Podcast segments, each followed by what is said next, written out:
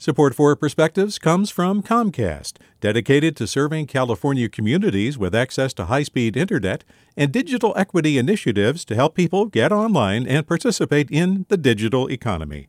More at california.comcast.com. Hi there, I'm Rund Abdelfatah from Throughline. If you're listening to this podcast, you know that KQED produces exceptional storytelling that keeps you informed, inspired, and entertained. Their podcasts cover issues from your neighborhood to the entire country and everything in between. Support this work today. You can help us continue to bring quality podcasts to your ears. Just head to donate.kqed.org slash podcast. That's donate.kqed.org slash podcast.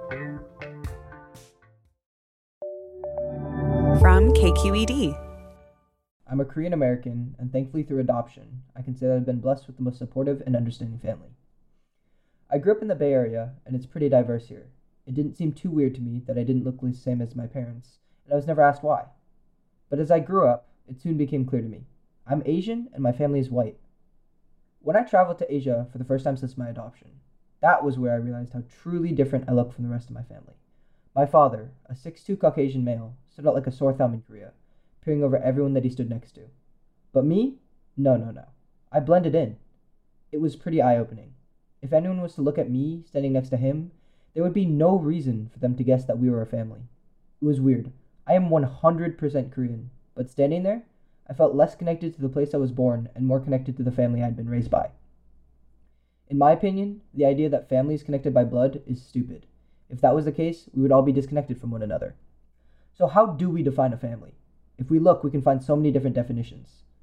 Some people say that a family is a group of people who are related by blood, and some people say that the real bond is love. In my experience, family is not about blood or where you're born. They are the people that make us feel safe, who we love unconditionally, who make us part of something larger. They make us feel whole.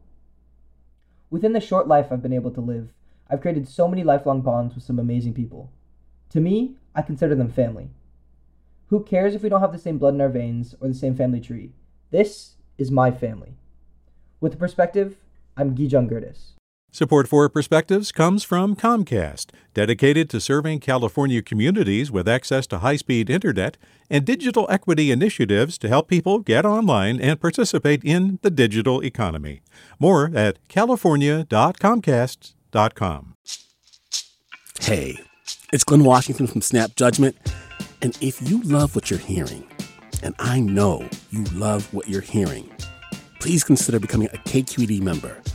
Get special access to cool events, behind the scenes footage, and so much more. Plus, you'll sleep better at night knowing you did your part for the community you depend upon. It's in you. Please be in it.